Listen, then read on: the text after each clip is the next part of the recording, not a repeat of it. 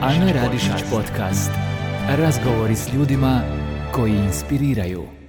Dobar dan, dobrodošli u moj e, novi podcast. Dobrodošli zapravo u prvi podcast u 2021. godini. E pa sudeći kako ono kažu prvi, kako ono kažu zapravo mačići se prvi bacaju, ne bacaju, nije ni bitno, sad sam se izgubila šta sam htjela e, reći, ali sudeći prema prvoj e, emisiji, prvom gostu koji je definitivno velika inspiracija svima vama, ali i meni, sigurno će nam ova godina biti, ako ništa, inspirativna jako. Da ja skratim sa ovim svojim uvodom, e, on je definitivno jedan od e, kako sad će oni reći, koji se bave digital, digitalijom najlajkanijih. Ne, ja bih rekla osoba koja je osvojila srca brojnih, e, zahvaljujući svojoj iskrenosti. E pa iskreno danas sa svima nama, trener života na vagi, ili zapravo samo ću reći Edo. Dobar dan. Dobar dan, dobro mi došao. Hvala, hvala na pozivu i sve najbolje ti želim u novoj godini. Ja tebi isto. I tebi i tvojima. Najbližima i svima zapravo. Hvala. Kako si Edo? Dobro, dobro. Evo kad si došao malo prije ovdje, rekao si, ma šta ćemo mi to pričati? Ajde molim te to ponovi što si rekao prije nego su kamere se upalile. pa da, ja sam ovaj, po ovoj prvi put u životu, mislim od kad djelujem ovako javno, ajmo to tako reći, nije to tako dugi period, ali bez obzira na to da sam došao na nekakav intervju, razgovor, podcast, kako god, da nemam uopće pripremljeno ni pitanja, ni odgovore, ni ne znam o čem se, koje su tebe, o čem se priča. Dakle, ono, jednostavno ne znam što, me, što mogu očekivati od današnjeg dana, ali nekako e, koliko se ovako poznajemo, vjerujem da će biti ugodno i zabavno i da ćemo pričati o nekim e, zabavnim stvarima. I pravim stvarima. Ali eto, uh, intuicija je rekla dobro. Da, da, da, intuicija, ali nešto što reći gospođica Jelena Šarić koja je nama poznata, ovoga, moramo naglasiti ovdje, ona rekla ideš kod Dane, ne brini, bit će sve u redu. Pozdrav našoj dragoj Jeleni, ona nam je nekako tu uvijek brine, za sve nas i nekako sve kontrolira da izađe kako treba na najbolji mogući način. I ona je ono, ljudi iz Jene, ali koji su itekako važni. I Jelena. Hvala. hvala puno, draga Jelena naša. E, Edo, e, rekla sam intuicija odmah sada na, na, na, na samom početku, pa ću odmah tako i e, krenuti. Inače, ideš li u stvari projekte, odnose, ljude, vodi, vodiš li se tom istom intuicijom? Ja imam osjećaj da da, ali ti mi reci je tako. da, to tako. Tako si stekao dojam, ali... ja sam sebi dozvolio u životu da, da jednostavno ne, ne, znam da li to se može samo reći intuicijom ili se jednostavno to pripisuje nekakvoj emociji i nekakvom ono, srcu, kako ga zovemo, da te vodi kroz život i da nekako ti bude glavni suputnik u tome, pogotovo kad donosiš nekakve odluke. Ne mogu reći da su sve odluke ono, u svakom trenutku bile vođene samo isključivo na taj način, nekad si morao promisliti o nečemu, ali e, ako nešto vidim i ako nešto prepoznam što, što u mojim očima i u nekako u meni stvara neku emociju, definitivno onda vrlo hrabro ulazim u to. Život na vagi je bilo upravo to. Pa da, da danas iz ove perspektive ono može reći isplatilo se, ono to je bilo nešto što, što je na neki način zaista bilo e, promijenilo moj život, ali ti moram reći, ja, ja na, na to iskustvo gledam prije svega kao nekakvu nagradu. Stvarno, iskreno, kao nagradu za ono sve što sam ja zapravo radio proteklih 15 godina. A sva ta jutarnja buđenja u ranu zoru, vjerujte mi koliko sam puta po mraku išao na te treninge, koliko sam puta ostao do kasno na večer. Mislim, svi moji kolege i svi zapravo ljudi koji se bave poslom kao ja prolaze isto tako nešto i samo neki možda malo manje, neki malo više, neki malo kraće. neki čak i duže od mene, iako mi to čak i čudno za, za reći s obzirom na moj staž. ali nekako znaš da si, da si nešto stvarao, iako u u svemu tome, sve te silne godine, kako sam bio taj trener i kako sam radio taj posao, vrlo strčano, vrlo predano, nisam pojma imao da će mi se zapravo na kraju, na kraju, nekad u nekom trenutku zapravo dogoditi upravo ovakav jedan projekt. A s druge strane, opet mnogi, zaista mnogi, moram to reći, su vrlo često mi govorili kao u stilu ti si rođen za onaj, za onaj život na vagi. Ti si baš ta osoba koja bi to stvarno radila kvalitetno, vrlo dobro i nekako predano. I evo, ja sam se dao svim srcem, pa sad naravno nekako su gledatelji procijenili neko ovako ili na onaj način kako je to bilo dobro, ali ja ono što najbitnije svega ja sam uživao. Pa zato sam i rekla na samom startu, jedan od najklikanijih u smislu gledatelja, uh, podrške gledatelja, zapravo ti te iste gledatelja usvojio vrlo, vrlo brzo. Nije bilo jednostavno uh, ući u show, zamijeniti uloge na kraju krajeva. Da E, gdje su već postojale uloge, gdje su se ljudi već navikli na određene određene trenere i stvorili sliku na kraju krajeva kako bi to trebalo izgledati. A ti trebaš sad ući u tu ulogu, a ostati svoj Da. i donijeti, ne, obojati u nečim novim. Da, da, slažem se. Definitivno moram reći za to, dakle, jesam u početku govorio kako su neki moji prijatelji govorili o tome, ali isto tako su ti isti, a ako ne i mnogo više ljudi govorili upravo o Mariju koji je bio trener prije mene kako radi fantastičan posao što nije uopće sporno, dakle on je to odradio genijalno. Jednostavno, moj zadatak je bio da budem svoj i da se bacim na glavu i onda šta Bog da. I evo, Bogu hvala, ispalo je dobro. Emocije nisi skrivao, Ne. nisi se libio pokazati. E, svi pamtimo, ukrao si show u finalu pod da, navodne da, znakove. Da, da, uopće nisam bio svjestan toga kad se to u tom trenutku događalo da će to tako odjeknuti. Zapravo nisam se, nisam naravno da ni ne razmišljaš o tome jer jednostavno to je prejako. Znate što, trenutak prije, znači Marica stoji, ja ju vidim, a, pričam pretpostavljam o tome, jel, dakle. Marica stoji u sjeni, ona je onako, nije još reflektor Da. bacio svjetla na nju, e, Marijana ju najavljuje. Ja u tom trenutku pomislim ovako, a, ok, o, osjetiš, znaš kad osjetiš, osjetiš da se u tebi jednostavno ko- koža ti se ježi, osjetiš nešto da izlazi nešto iz tebe van i sad to trebaš nekako kontrolirati. Kao. I sad ja mislim, uf, diši, ok, diši sad, diši i nemoj misliti uopće na cijelu tu situaciju, razmišljaj sad o nečem desetom. I onak nju obasja taj refleks, ma god, dragi, ne ide, jednostavno ne. Ja si mislim, a kaj da radim? Kaj sad da tu sad nešto pokušavam stiskat, a pusti to van sve i gotovo jednostavno to, možda kamera neće snimiti. Ali kraj. je, naše kamere sve Jedva su dočekali snimatelji i one obožavaju naći takve trenutke. Da, kakav osjećaj je nakon toga svega bio? Pa znaš što, zapravo e, i same te suze i same ta, ta emotivna reakcija na neki način je, ona nije samo isključivo činjenica, moram to reći, nije to isključivo samo zbog toga što sam ja vidio Maricu koja je A to izgledala... je okidač za sve drugo. Upravo to, upravo to. Ono, to je trenutak u kojem ti spoznaš da si, da si zaista napravio nešto fan- fantastično, da si napravio nešto što je stvarno genijalno i e, da smo uspjeli preživjeti mi sve to, i Maja i ja i cijela produkcija i da je to sve nekako ispalo dobro na kraju i da su oni svi zaista zapravo dobro i da rade i da se trude i da daju maksimum od sebe. I onda ti to nekako jednostavno, to sve izađe van. Vjerujem ti da da. Jesi zahvalan? Pa jako, jako, stvarno. e, nekako kao da sam s godinama postao sve, e, to ću staviti u nekako isti koš, ono, skromniji. E, toliko me raduje ono nekakve benigne, jednostavne, male stvari, guštat u nekim, nekim ono, stvarno mini, mini, mini stvarima koje ti u ži- u životu možda ih nekad i ne vidiš, ono prođu pored tebe, a ja danas to nekako puno, puno više proživljavam, puno više, puno bolje osjetim i moram ti priznati da sam stvarno ekstremno zahvalan i i imam onu klasičnu što se Petra, kandidatkinja iz šova govorila je kao zašto baš ja? Uvijek se pitala kako baš ja? Zašto baš ja? Evo u ovoj situaciji, iako u pozitivnom kontekstu, ono nekako Bogu sam zahvalan i, sretan što sam imao priliku raditi ovakvu priču. Ali sigurno je bilo momenata u životu da je bilo zašto baš ja, ali s one druge strane. Pa sigurno, Ha? sigurno je. Mislim da, e, da, da zapravo i ti nekakvim, ako ćemo ih tako nazvati, padovi od e, stvarno od raskida prijateljstava, od e, ljubavnih brodoloma koji su možda onako neke dječje zaigrane stvari do nekakvih poslovnih poraza, ja ih mogu to tako nazvati. Svi su te oni na neki način oblikovali i znaš što ću ti reći, iskreno, e, pogotovo,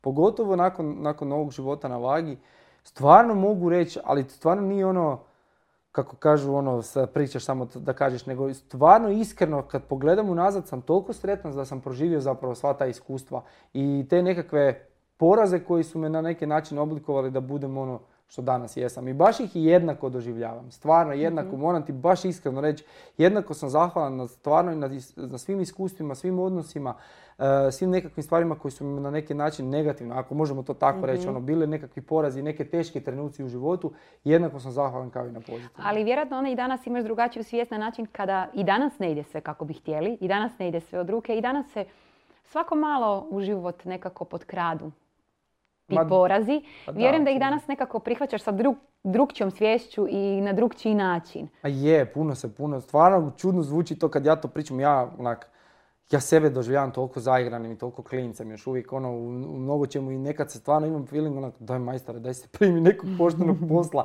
Moram ti preći, moja, moja mama dan danas, ok, sad život na vagi stvarno priča za sebe i to znam, osjetio sam taj njih- neki njihov ponos i sreću, ali vjeruj mi da često mi dođe i kaže, a sine, a zakaj ti ne bi našao sebi neki pošteni posao?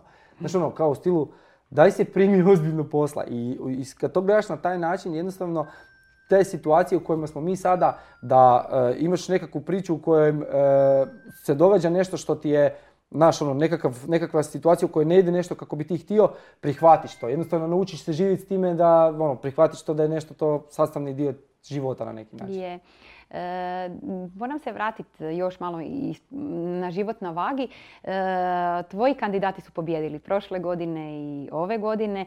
Ma, iako je pobjeda svih njih njihova pobjeda što su tu gdje jesu na kraju krajeva i da nastave život kako ste ih vi na neki način pripremili ili pomogli im. E, međutim, žene tu nekako imam osjećaj da su malo nepravedno zakinute. Kako ti gledaš na taj, e, na taj dio? Uvijek nekako one su, nemaju priliku pobijediti. Pa da, ja mislim da nije, definitivno nije slučajno ako pogledate iz e, taj biggest loser koncept koji se prikazuje u mnogo zemalja u mhm. svijetu.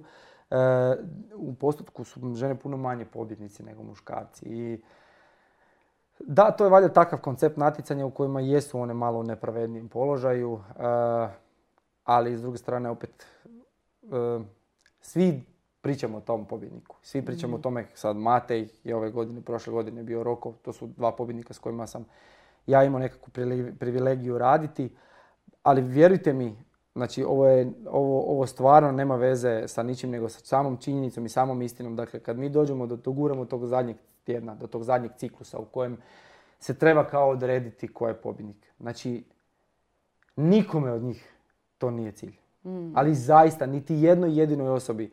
Ja mislim da oni kad dođu sami, pred sami kraj, pred to možda finalno vaganje, počnu razmišljati o tome kao, mm, bilo bi fora doći do te nagrade i to bi bila neka lijepa kruna toga što sam ja radio i što sam sve učinio. Dakle, tu sreću tim, na tim licima tih ljudi, kad znaju do kud su došli, kad imaju priliku vidjeti sebe kakvi su bili na početku tog procesa, ma ništa im ne znači ta pobjeda. Nikome, vjerujte mi. To je najveća istina i ne samo njima. Meni prvom. Meni je predivno vidjeti, ali ja bi jednako se radovao za bilo koje kandidata da stane na to pobjedničku postolje. Mm. Jednako, zaista, bez obzira nosi ovom plavu, crvenu majicu, uh, bio muško, žensko, na kraju dana, vjerujte mi, dakle, najveća sreća je u tome što kad mi jednostavno slavimo tu život, slavimo tu pobjedu na način da ono, možemo reći da smo napravili stvarno nešto, da su ti ljudi napravili da se ta žrtva isplatila. Da su promijenili život. Da, mislim, to je, to je nevjerojatno ono promjena. E, Edo, vjerujem da je to sve skupa, sam si rekao, Marica je u onom trenutku bila samo okidač. Tu je jako puno emocija, mjeseci, mjeseci rada. Sad kad su dvije sezone e, iza tebe, e, za što si se, vjerojatno sad bih, ćeš krenuti nabrajati puno toga, za što si sve ti bogatiji i kako si ti kao čovjek narastao kroz... Vjerujem da je čak ta osobna nagrada puno veća od bilo koje druge. Pa to, to, ti je stvarno jedna vrsta, jedna vrsta osobnog razvoja kroz, kroz te odnose. Znaš što sam primijetio? Recimo čitamo knjige, znaš. Mhm. E, učimo, školujemo se. I kroz cijeli taj period, pogotovo ako uzmeš osnovnu školu, srednju školu i fakultet, znači to je nekakvih 16 godina 17 u moje vrijeme je bilo 16 godina, kad sam ja studirao sa 4 godine se studiralo, ali ono što ti želim reći je, ti kroz tih 16 godina radiš sve da naučiš neke nove, dobiš neke nove spoznaje, neke nove znanja, neke nove ono, principe rada što i kako, a najmanje radiš na odnosima s ljudima. Dakle, to je nešto što ti je esencija bilo kakvog posla da radiš. Znači, to ti je osnova svega da se ti znaš razgovarati sa ljudima, da znaš biti u odnosu sa ljudima, da znaš biti naučiti na neki način prihvatiti drugu osobu bez obzira koliko različiti bili. I sad dođeš u život na vagi i sve što si radio, na neki način sva ta iskustva moraš ih primijeniti i znaš šta ću ti reći? Najveći ti je izazov zapravo biti u odnosu. Ja znam da ima stotinu trenera vani koji su bolji, kvalitetniji, imaju više znanja od mene. Sigurno. Dakle, to uopće nema zbora. Ali je pitanje koliko njih ima sposobnost ući u odnos sa ljudima, sa kandidatima na način na koji sam to ja uspio napraviti. Ne veličam tu sebe, da, sam, da me ne bi krivo razumjela. Dakle, samo se radi o tome da to je neka moja kvaliteta koja je ovdje došla do izražaja i koju sam ja uspio na pravi način kanalizirati.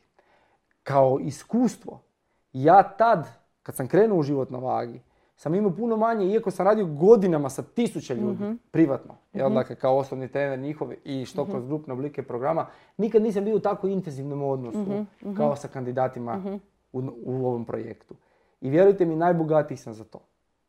najbogatiji, sam, najbogatiji sam za to, a iz profesionalnog aspekta sam sam puno bolje naučio e, spoznati što i koliko veliki problem pretilosti je. Kolege koji to rade e, i većina ljudi promatraju je na način da ok, to su ljudi koji imaju previše kilograma, to su ono dobili prejedanjem i tu priča staje. Neaktivan život, nezdravo nahranjenje, a to si samo zagrebo površinu. To si samo zagrebo površinu. Da. E, tu je psihološki aspekt izrazito, izrazito e, bitan. Sam si rekao, ja sam kanalizirao taj neki svoj forte koji imaš unutar sebe. Međutim, i ti isto tako si morao raditi na sebi da bi mogao to imati i Jako tu puno. mogućnost imati. Da bi mogao točno znat dozirat kad ćeš koliko glasno izderat se na nekoga, a da to bude na granici da ga motiviraš da ga ne povrijediš pritom. Da, je.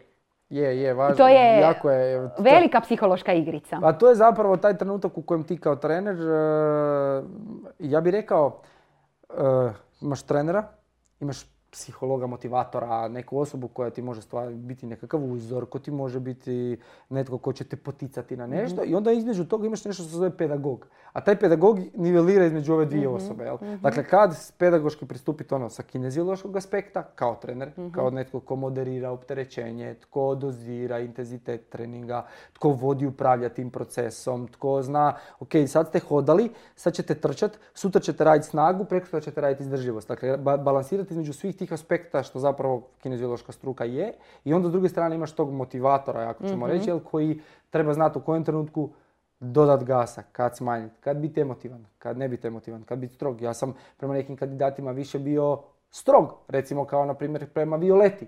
Sa njom sam imao odnos vrlo vojnički. S druge strane, sa jednom Petrom, ja mislim da svojoj djeci nisam toliko pažnje pridodavao u nekim trenucima života kao što sam njoj. Dakle, onda imaš jednu Maricu koja opet zahtjeva neki svoj pristup. Bubija, Matea koji zahtjeva neki svoj pristup i tako dalje i tako dalje. Mhm. Ko je tvoj osobni motivator, pedagog, psiholog, vodič, skretničar? Pa da, da, pa p- u, z- u zadnje vrijeme sam dosta, ovaj, dosta sam ju reklamirao, ali e, treba biti iskren i pošten i reći, e, dati na važnosti ljudima koji su ti, koji su ti pomogli. E, moja supruga je meni jako puno tu stvarno pomogla, moram reći, to je onaj kao edukantica, završava školu za gestalt terapeuta, to je jedna grana psihoterapije i jako, jako puno, jako puno sam s njom radio po pitanju života na vagi. E, prolazili smo kroz sve kandidate, kroz njihove profile psihološke, razgovarali na koji način kome se treba pristupiti, ko će što, ko, što će kome biti okidač, što bi moglo djelovati na koga, tako da moram reći, ali čak i na stranu taj dio, e, gdje je ta neka stručnost došla do izražaja, opet je taj odnos mene i Petre, zapravo u trenucima kad je bilo meni teško i kad je bilo izazovno raditi neke stvari, kad su odnosi bili možda narušeni unutar e, tima, kad je trebalo biti autoritet ili kad je trebalo biti empatičan, zapravo i sve te nekakve stresove kroz koje smo mi prošli, mi je bilo lakše proći kroz to sve kad imaš nekog s kim možeš porazgovarati o tome. To je... Ali vjerujem da je Petra tu i generalno i prije života na vagi, naravno, e, tvoj nekako Pa da, je, definitivno, definitivno smo mi nekakav odnos stvorili sa godinama u kojem e, se naš odnos temelji jako puno na razgovoru i na, na, na dogovorima, na, poš- na poštovanju i mislim da, da to definitivno nešto što, što njegujemo kroz sve ove godine i što je jednom i drugom dalo snagu jer opet moram i sebi dati tu kredita. Ona kad je odlučila upisati e, psihoterapiju, školu Gestalt, e, mi smo imali dvoje male djece, jako male djece. I trebalo je u tom trenutku organizirati naš život da ona može otići vikend provesti cijeli u, u jer to se uglavnom vikendom odvija, da može provesti na, u svojoj školi, da može biti neopterećena dok, je, dok, smo mi, dok sam ja doma sa djecom i na taj način zapravo smo jednom drugom bili velika podrška u tim trenucima kad smo na neki način se razvijali. A Petro nisi nikad trenirao? Ne, ma zapravo naš odnos je počeo e, tako da zapravo je moja kolegica Kate Aha. koja je radila sa mnom, njih dvije su zapravo bile zajedno u jednoj plesnoj skupini, družile su, bile su prijateljice i onda nas je ona nekako spojila i onda je to krenulo tako kroz neku zafrkanciju, dođe na trening, pa jedan, pa drugi, pa treći, ja sam vodio neke grupne programe, pa je onda dolazila na grupne programe. Međutim, kad smo postali cura i dečko, onda to više, Onda ne nije, više. onda to više nije funkcioniralo, onda je bilo par puta kao, naš, kaj, ne, ne, ne forsiraj. Ona nije tip ko, na kojeg, pali, e, ko- kojeg pali ovo, autoritet, motivacija, ajmo, ti to moj, ne, ne, ne, ne, ne. Ona više voli nekakav svoj režim, yoga e, i trčanje i ona je našla model kako radi i njoj to paše. Tako da. Koji je tvoj režim? Tvoj osobni? Što ti, znam da ti promičeš kretanje kao tako. Da. Ne mora isključivo biti tijelo vježba. Da, Super da. ako je. Ali e, što je Edo u svoja četiri zida privatno?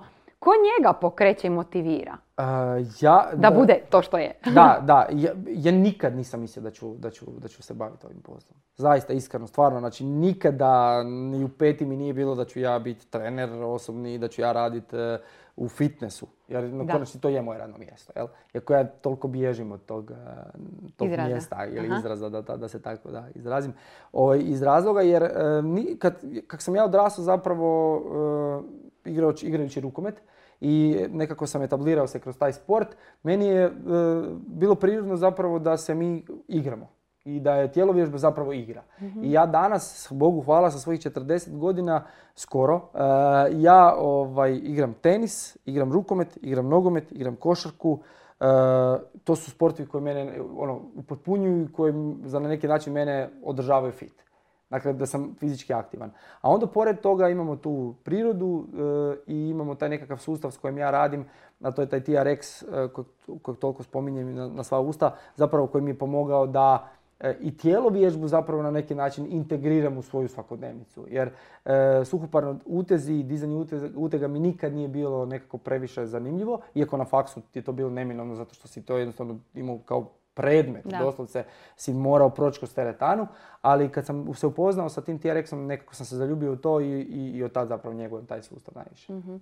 Što ti je najvažnije e, kod djece? Znamo da si jako angažiran sa svojim curicama. E, Što ti je nekako najvažnije da one usvoje i da postanu ljudi? Pa da, to, to je sad najveći izazov. Znaš šta, i život na vagi, i moj posao, i e, sve to neke nove stvari koje se događaju, nove prilike koje ti se otvaraju, pogotovo sa ovakvim jednim angažmanom, to je neminovno, e, su full zanimljive, full dinamične, međutim, ništa se ne može mjeriti sa odgojem djeteta i sa e, odrastanjem zapravo njihovim. I definitivno to, to, je, to je najveći. E, kako je rekao ja, moj klijent, to ti je najveći životni projekt i ono što je jako bitno da znaš e, da ćeš jako puno neuspjeha doživjeti kroz taj projekt, ali da ti se isplati svakog dana gledati njih kako postaju ljudi, apsolutno da i da ti nekako daje, ajmo reći, nekakav životni smisao.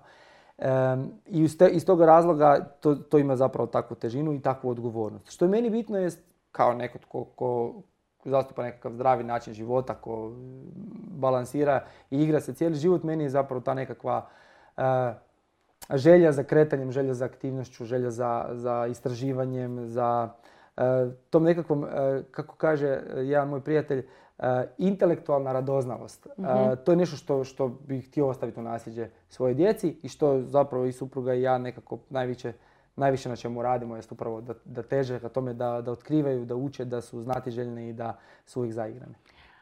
A čemu si najviše zahvalan e, svom rukometu? Što je nešto naj, naj ono esencijalnije što je rukomet tebi osta- u tebi ostavio do dana današnjega? Jo, jako dobro pitanje. Znaš što? e, pa sport kao takav te stvarno može jako izgraditi u, u- u jednu, ono, ja bih rekao kvalitetnu osobu. Ta kompetitivnost koja se kroz sport promiče e, i naravno zdrav život, apsolutno. Ali moram ti priznati što se tiče rukometa, tu je jako bitna bila hijerarhija. Hijerarhija, da se zna tko šta, gdje, kad, u kojem trenutku radi, da se poštuje nekakav e, vojnički, ajmo reći tako, ustav i da e, znaš da bi postigao neki određen rezultat, da ne ovisiš samo o sebi, nego da uvijek ovisiš i o drugima. E, I koliko mi to htjeli sebi priznati ili ne, i u životu isto tako. Jer e, ne možeš sve sam. Jednostavno, to je, to, je, to je nemoguće, ja bih čak i rekao nemoguće. Imam primjera hrpetinu ljudi koji su napravili fantastične e, stvari kroz povijest, ali vjerujte mi da iza njih su uvijek stajale vojske ljudi koji su to pomagali. Tako da i da je to nešto što je meni neko nasljeđe rukometa definitivno to da znam da moraš znati djelovati kao timski igrač i poštivati hijerarhiju. Mhm. I Gdje ti je mjesto? Da, gdje ti je mjesto u svakom trenutku. I vjerujte mi, ja vrlo često sad, e, kao evo, sad sam kao jav- javna ličnost, kroz, kroz život na vagi su me mnogi ljudi upoznali, ali kad ti dođeš u tu grupu ljudi, kad dođeš među rukometaše, među ljudi koje poznaješ e, 20 i Da, da, da. godina, vjeruj mi da ne ponašam, ne, ne pada ti na pamet postavljati stvari kao ono, kao, Iz te kao ja sam, ja sam Da. trener života na vagi. Da, Znaš, da. onak, tako te brzo spuste na tvoje Jel mjesto. tako? Jer te stvari bile postavljene davno prije. Tako da, To to, je dobra temelji, stvar. to su temelji. To, to je dobra stvar, jer onda ne, ne dozvoliš se malo letiti previše. Ne, ne, ne. A dobro, ti nisi ni poletio nikada. Pa ne, jer, znaš šta, ali ću biti iskren, da se dogodilo ovo, ovakav angažman, u mojim 20-ima, A, Znaš šta, da, e, Gdje bi bio? dru- drugačije bi ja i ti razgovarali sada. U drugoj galaksiji, čovječe. Tako da, to ti opet, znaš, sve dođe u neko svoje vrijeme i onda kad ti imaš ovakvu situaciju, kad si ti ono nekako Prošao neke posložen, stvari, prošao, imaš utakmica u nogama, onda u toj situaciji, znaš, to prihvatiš nekako malo drugačiji način. Da. Nisi toliko zaigran u tom smislu. Da, da, slušaj, sad jedno žensko pitanje. Sad će moje drage gledateljice i te kako nakon čuli tu Zar neko nije bilo žensko do sada? je. E, Edo, kako izgledat kao Severina? Ti si je trenirao, bila je tvoja klijentica, bio si njen osobni trener. Prije, poslije trudnoće se, znači, kako? Da.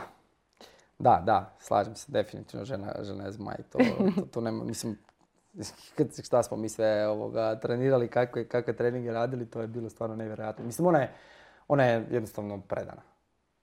Pre, znači, predana je 150, ja govorim u periodu kad sam ja radio s njom. A i danas žena izgleda fantastično. tako. Dakle, predana da je i dalje. da, ne vjerujem da se to nešto promijenilo po tom, u tom periodu. Mi smo radili jedno, jedno, jedno stvarno intenzivno i zanimljivo razdoblje, negdje nekakvih godinu dana prije nego što je ostala trudna i do, ja mislim, do prvog rođendana otprilike njenog, Mhm. njenog sinčića, otprilike tu negdje. Jel?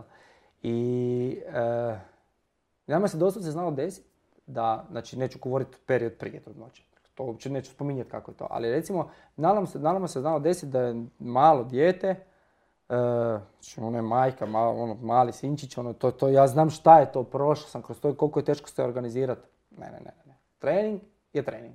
I to se pravilo mora poštivati i ona od sebi, o svom tijelu je uvijek vodila maksimalnu brigu i mislim da, da zato i izgleda tako kako izgleda, jednostavno u tom smislu predana konzistencija, trening uvijek aktivna i to, to su nekakvi osnovni temelji da bi se mogao nekakav rezultat postići. I tako moramo funkcionirati zapravo u svemu ako mislimo biti vrhunski, jel tako? Da, mislim ona, ona kao osoba, kao javna osoba ne bi nikad došla u poziciju kako je i bila mm, jedna od najvećih zvijezda, na ovom- ne samo u Hrvatskoj nego na svom prostoru, da nije upravo u svemu predana na taj način, da ne pristupa svemu kao i tjelesnom vježbanju. E dobro, sad ne možemo biti svi severine, ali reci sad evo nama normalnom pućanstvu u drugom, e, što je iz tvoje perspektive najosnovnija stvar? Ok, kretanje kao kretanje, ali donio si nešto meni, sad će moj Luka meni to dobaciti dolje. E, o, hvala ti, šta si ti to meni donio na poklon? Objasni, Pa to je- dobro, ovo više za opuštanje, ovo je, pretpostavljam, ovo, jel da, ali gledaj, tu, to je jedan roller, foam roller, zapravo Mhm. pijenasti valjak koji ti pomaže malo da se razgibaš, Mhm. e, da je ta tvoja muskulatura pokretna, da je ovoga, e, fleksibilna Mhm. i vrlo jednostavan rekvizit e, s koji može poslužiti kao rekvizit za trening, pokazat ću ti poslije. Može. Ali ovoga, je Da vidim ovdje svi dijelovi tijela rade. tako je, ali je jako bitan isto zapravo za, e, za to da se tijelo samo malo pokrene. Ja uvijek kažem, prije, poslije aktivnosti, na početku dana, na kraju dana, kad god osjeti čovjek potrebu, ono, znaš ono kad se osjetiš onak rigidno, kukoćeno, Da, kad si, da, "Joj, da. trebalo bi mi malo da se razgibam, e ovo je zapravo idealan rekvizit upravo u takvim trenucima, samo da se malo čovjek e, izmasira, da se malo dobije, da se malo aktivira muskulaturu i već se puno bolje osjeća. Mhm. E, vrlo, vrlo je učinkovit po tom pitanju. A što se tiče ovog pitanja kojeg si malo prije postavila, što točno raditi, pa e, ja mislim da je umjerenost najveći najveći doseg čovječanstva.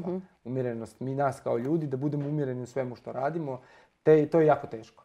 Ali e, mislim da kad uspijemo pronaći taj nekakav balans između toga da se umjereno zdravo hranimo, da umjereno redovito treniramo, da smo umjereni u svemu što radimo, da na neki način onda imamo i tu neku ravnotežu u životu i da smo onda prije svega i zadovoljni onako kako izgledamo i kako se osjećamo. A šta ti voliš jesti? Šta ti kuhaš?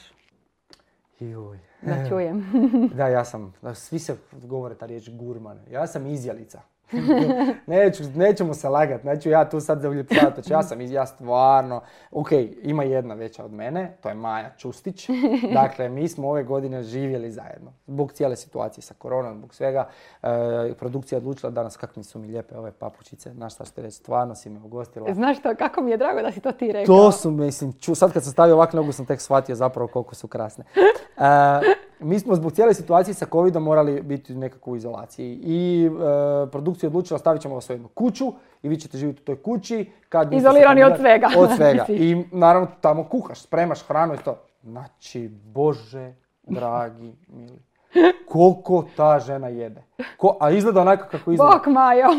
Ma šta Bog čovječe, znači, ta, vjerojatno sad jede dok gleda ovo, ako gleda.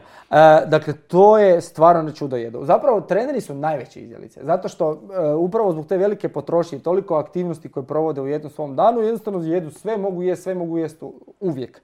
E, I to, to Maja jako dobro ovoga e, prezentira. A što se tiče mene, pa to se isto mijenjalo s godinama. Ja se do moje svoje 30. godine nisam mogao zamisliti obrok bez mesa. Dakle, doslovce ne postoji to. Ja sam tako odrasao, to je moja draga Helena, moja majka, ovaj, jako lijepo njegovala s godinama, gdje ti jednostavno svaki obrok, ili je to nešto narezano, ili je to neki kremenad, dakle svaki obrok je moralo sastojati se meso. I onda ti shvatiš 30 i kusur godina, e ne ide to više tako. Više ja jednostavno tu hranu ne probavljam na način i toliko brzo kao što sam to radio prije. Stvarno čudno zvuči kad neko kaže da u 30. godini osjeti prehranu, ali sam iz nekog meni nepoznatog razloga sam počeo osjećati. I onda sam shvatio da je trenutak da e, promijenim neke stvari. Ja sam recimo jedan kratki period, sad iz ove perspektive sa svojih 30 i kusur godina, još uvijek 30 i kusur godina, ja sam se čas, čak i okušao u vegetarijanskoj prehrani. Tako da sam se igrao sam sa, sa, sa svime time i e, bilo mi je dosta bitno zapravo da pronađem taj neki balans, umjerenost, da više mi okusnica prehrane ne bude isključivo e, mesna, nego da pronađem zapravo nekakve alternative, da se malo više uključi to povrće u prehranu i da e, nađem tu jednu umjerenost u, sve, u svim namirnicama i danas mogu reći da za- zapravo tako funkcioniramo. Nisam ti tip od variva recimo. Znaš, to mi recimo ni, nikad nisam zaživio osim grah. Znači, grah. Je ga znaš radit? Još uvijek je to u testnoj fazi. Ok. E, radim ga, ali nikako da natjeram mamu da mi kaže sve detalje koje idu u grah, da to bude onako kako treba, kako sam se naučio jest, jer neće ti otkriti. Neće ti, neće ti otkriti, jednostavno ne, ne, ne, ne, ne. Ne, ne, i onda ona meni kaže, to ti je to, ništa dalje od toga. Ja probam svoj grah, nije isti ko njezin. Znači nešto mulja. Tako da recimo volim jako, to mi je naj- jedno od najdražih jela. A, a što se tiče ostale prehrane, stvarno se igram sa svime. Slatko? Čula sam da postaješ baš izrazito hiperaktivan kad pojedeš slatko. Možemo li preskočiti to pitanje? Ne. To ti je sigurno naša draga prijateljica Jelena Šarić rekla. E, Neću ja ništa otkrivat svoje izvore. to je sigurno njeno maslo. Lijepi pozdrav. E, da, da, ja sam, ja, ja- to je znači, to, to je pomor. Pomor, znači ja sam u stanju, stvarno, ne, uopće ne, ono, s godinama se to opet, moram malo reći, malo promijenilo, ali meni to, ja s tim slatkišima to, i tu uopće nemam kriterija kad ne jedino di ono, nemam visoko postavljene Pa standarde. ono. treneru. Da, znam, grozno. Da, rekao sam ti na početku, treneri su ti najgori izjelice. Znači oni nisu gurmani, ta spika s gurmanstvom, to je, znaš ko su gurmani? Oni koji malo probaju, ali onako pomalo, sve i on Da, da, da, uživa u tome. umjereno. Da, da, i uživa u tome i on ti priča o tome kako je to ovo s ovim i na ovome i na ovom. Da. A to mi nismo gurmani, mi smo izjelice. Mi volimo sve jest, tako da slatkiši su definitivno meni ovaj, eh, Ahilova peta. Dobro. E, I knjige su ti također, voliš ih i čitaš ih. E, reci mi šta trenutno čitaš e, i e, Pa sad sam na kom si nekom svom e, tragu, da. Tog sam Hararija sad uzeo, pa kao ajde sad kad sam zaredao jednu, probat ću pročitati sve. Eh, Ulovila sam Homo sapiens. Da, da, da, Homo sapiens je nešto s čim sam prvo krenuo i ra- mi smo nešto bili razgovarali o tome, da, razvila se knjiga kasnije lijepo i e, u početku je to zvučalo onako malo čudnjikavo, ali kasnije, kasnije se on to lijepo razradio i zanimljiv je definitivno pisac. Em, ne znam, volim tu nekakvu, pa znaš šta, ja, aj bit ću ti kompletno iskren, ja sam ti jako puno bio u tom nekom self-helpu, godinama, to je meni bilo nešto što mi je bilo jako interesantno kao ta tema, izučavati i tu je super Petra došla, koja je sve to da se izrazim pljuvala. I govorila o tome, ja daj molim te, nemam mi s tim forama. I ona je došla kao dobar korektor da ja upravo ne zaletim se u to sve, ne mislim kako je to sve naš ono Mhm. uh, secret, kako je ova... um, Power. Da, da, da, da, kako je to sve, Vortex. znaš kako to sve ima smisla i kako je to to i tko našo da se samo unesem u to, nego ona rekla daj izvuci nešto korisno za sebe iz svega toga i to je super, ali nemoj brijat na to pretjerano, nemoj biti ono, daj Budi budi... umjeren. I, I tu je ona meni pu- puno, zapravo uvijek me vratila u taj nekakav kolosijek kad bi ja malo se pogubio. I znao sam ja svakakve stvari raditi, znao sam, još sam, bili su nekakvi u Ljubljani nekakvi seminari, par dana gdje su se e, radile te, te fore. To je e, pod pokroviteljstvom onoga, ne znam da li znaš, e, pretpostavljam, Tony Robbins, čula si za njega. E, znači njega, taj njegov cijeli Mhm. Slušala, sustav. čitala. E, sustav edukacija njegov. Tako da recimo te stvari me, su mi zanimljive. I volim znanstvenu fantastiku, moram Mhm. ti reći. Znači znanstvena fantastika, to mi je... Top. Da, to, to je taj svijet mašte i to, to mi je nešto što mi je ono, wow, to me odnese me i to mogu satima se izgubiti. tome. Tako da su to neke dvije teme s kojima najviše se bavim. I kroz knjige, i kroz videe, i kroz sve. Da. Edo, 2020. nas je svih, evo često tu s gostima znam isto komentirati, raspravljati, poprilično rastresla na svim razinama. Nekako imam osjećaj. Ne znam šta bi ti rekla, stvarno. E, pa evo sad mi reci, ulazimo u novu godinu, a ti si nam prvi gost e, u novoj godini. Hvala, Kako je tebe e, sve to skupa, na koji način je djelovalo i kako sad gledaš prema novim počecima ću reći, ali što si sve naučio iz nje i s čim ulaziš u novu godinu? Pa, e, da, bit ću kompletno iskren. Dakle, me- me- za mene 2020. je bila godina jako puno iskušenja i stvaranje tih nekakvih novih realnosti u kojima e, sam prvi put u životu recimo počeo raditi nekakve online treninge, recimo takve nekakve stvari. Međutim, znaš kako? Ja to gledam, imaš izbor. Imaš izbor e, prihvatiti serviranu stvarnost. Nisam pobornik i teoretičar zavjera, da se razumijemo, znači stvarno ne. Pošt- maksimalno poštujem struku, znanost i ono što ona govori, ali u svemu tome uključujem zdrav razum i logiku. I dozvoljavam si nekad da ta logika dominira. I onda imaš situaciju u kojoj ti se servira ta nekakva realnost u kojoj sad mi trenutno živimo i gdje e, bi trebali prihvatiti nekakve nove uvjete u kojima sad trenutno moramo egzistirati. I ok, fajn, mogu. Ako trebam nositi masku, nosit ću masku, nije problem. Ali mi zdrava logika i zdrav razum govori o tome da je svježi zrak i da priroda su mi bolja opcija od toga da sam pod maskom. Da. Dakle, I da imam tu slobodu odabira, još uvijek. Tako da, e, to je bio, ta godina je zapravo bila za mene e, fantastična iz, i na neki način opet e, dobra iz razloga jer sam naučio te nekakve nove spoznaje o tome koliko mi je bitno da sam prisutan, da sam svjestan, da razmišljam logički i kritično gledam na sve što mi se servira, sve što mi se nudi kao informacija, da provarim u sebi i donesem zaključak prije, kako se ono kaže, prvo skoči, onda reci hop. I da na svemu tome zapravo pristupam puno svjesnije i puno ono, otvorenije na neki način. E, bila je prilika za zbližiti se još više zapravo i odgajati svoju djecu, e, jer smo puno vremena provodili skupa. Bila je prilika za, e, kažem ti, za neke nove, e, neke nove situacije u kojima sam se našao i da reagiram na način da prihvatim to, ok, takva je okolnost, takva je situacija, što ja mogu iz toga izvući. I evo ti najbolji primjer. Prvi lockdown, Dakle, ja radim hrpetina posla, završio je život na vagi jel, iz one prethodne sezone. Nešto se govori o novoj, novoj sezoni, ali ništa nije još uvijek sigurno. I dolazi do lockdowna, ne zna se hoće li se dogoditi, neće se dogoditi. Situacija je vrlo neizvjesna i u tom trenutku zatvaraju se teretane i ja ostajem bez posla. I ja doslovce tri dana sam doma, vucaram se po kući, ne znam šta ću od sebe. Znači ono, baš mi je, teško mi je. Evo, iskreno teško mi je. I žena me gleda i kaže, znači, daj si tri pljuske i daj se sad dobi, odi trčat. Smiješ trčat, odi trčat, nešto će ti pa, past na pamet. Ja dolazim iz trčanja, sav mokar. Znači, tri dana se nisam kretao i ko da sam, ko da sam dve godine bio u krevetu i ležao. Dolazim doma i ona mi kaže, znaš šta, jedna naša zajednička prijateljica koja je moja klijentica je rekla da što ti ne bi napravio nekakve treninge da mi možemo sad vježbati kad smo doma. Da. Ja ovak, fitness soba. Znači, klikne mi i onak, otvoriti se no, neš, neki novi prozor. Zovem producenta sa RTL-a, čuj, ja imam neku ideju, hoćeš me se slušati. Pa i ovak inak ne znamo kaj bi, ajde. I napravimo fitness sobu, jedan mini projekt uh, u kojem smo odradili, ja mislim, 25 treninga za ljude dok su doma da mogu vježbati. Ja sam radio i ja sam se korisno, kretao sam se, radio sam nešto i na neki način sam pronašao tu neku novu priliku. Evo, jednostavno i iskreno i kratko koliko je to moguće za mene. I vjerujem ide na drugim poljima, isto tako. Bilo uh, prihvaćanja puno uh, situacije u kojoj jesi i učenja iz nje na kraju pa, krajeva. E, pa želim ti sa tom istom svješću u novoj godini nove prilike, nove izazove. Hvala ti.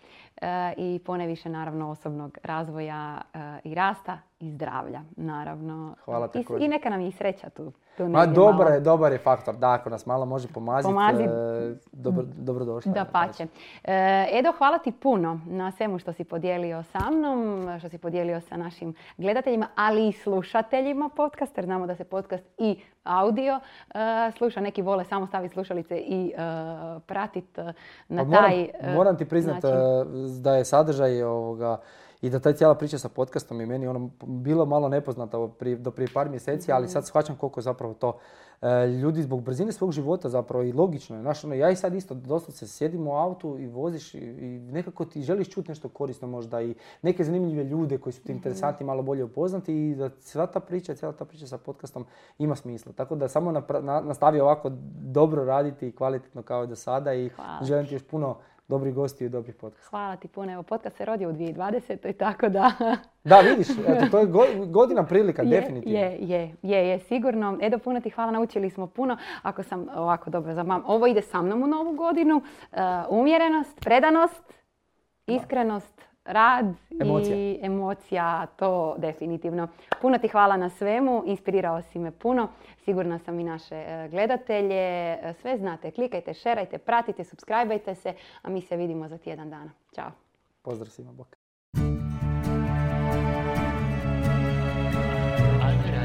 Ana Radišić podcast. Razgovori s ljudima koji inspiriraju.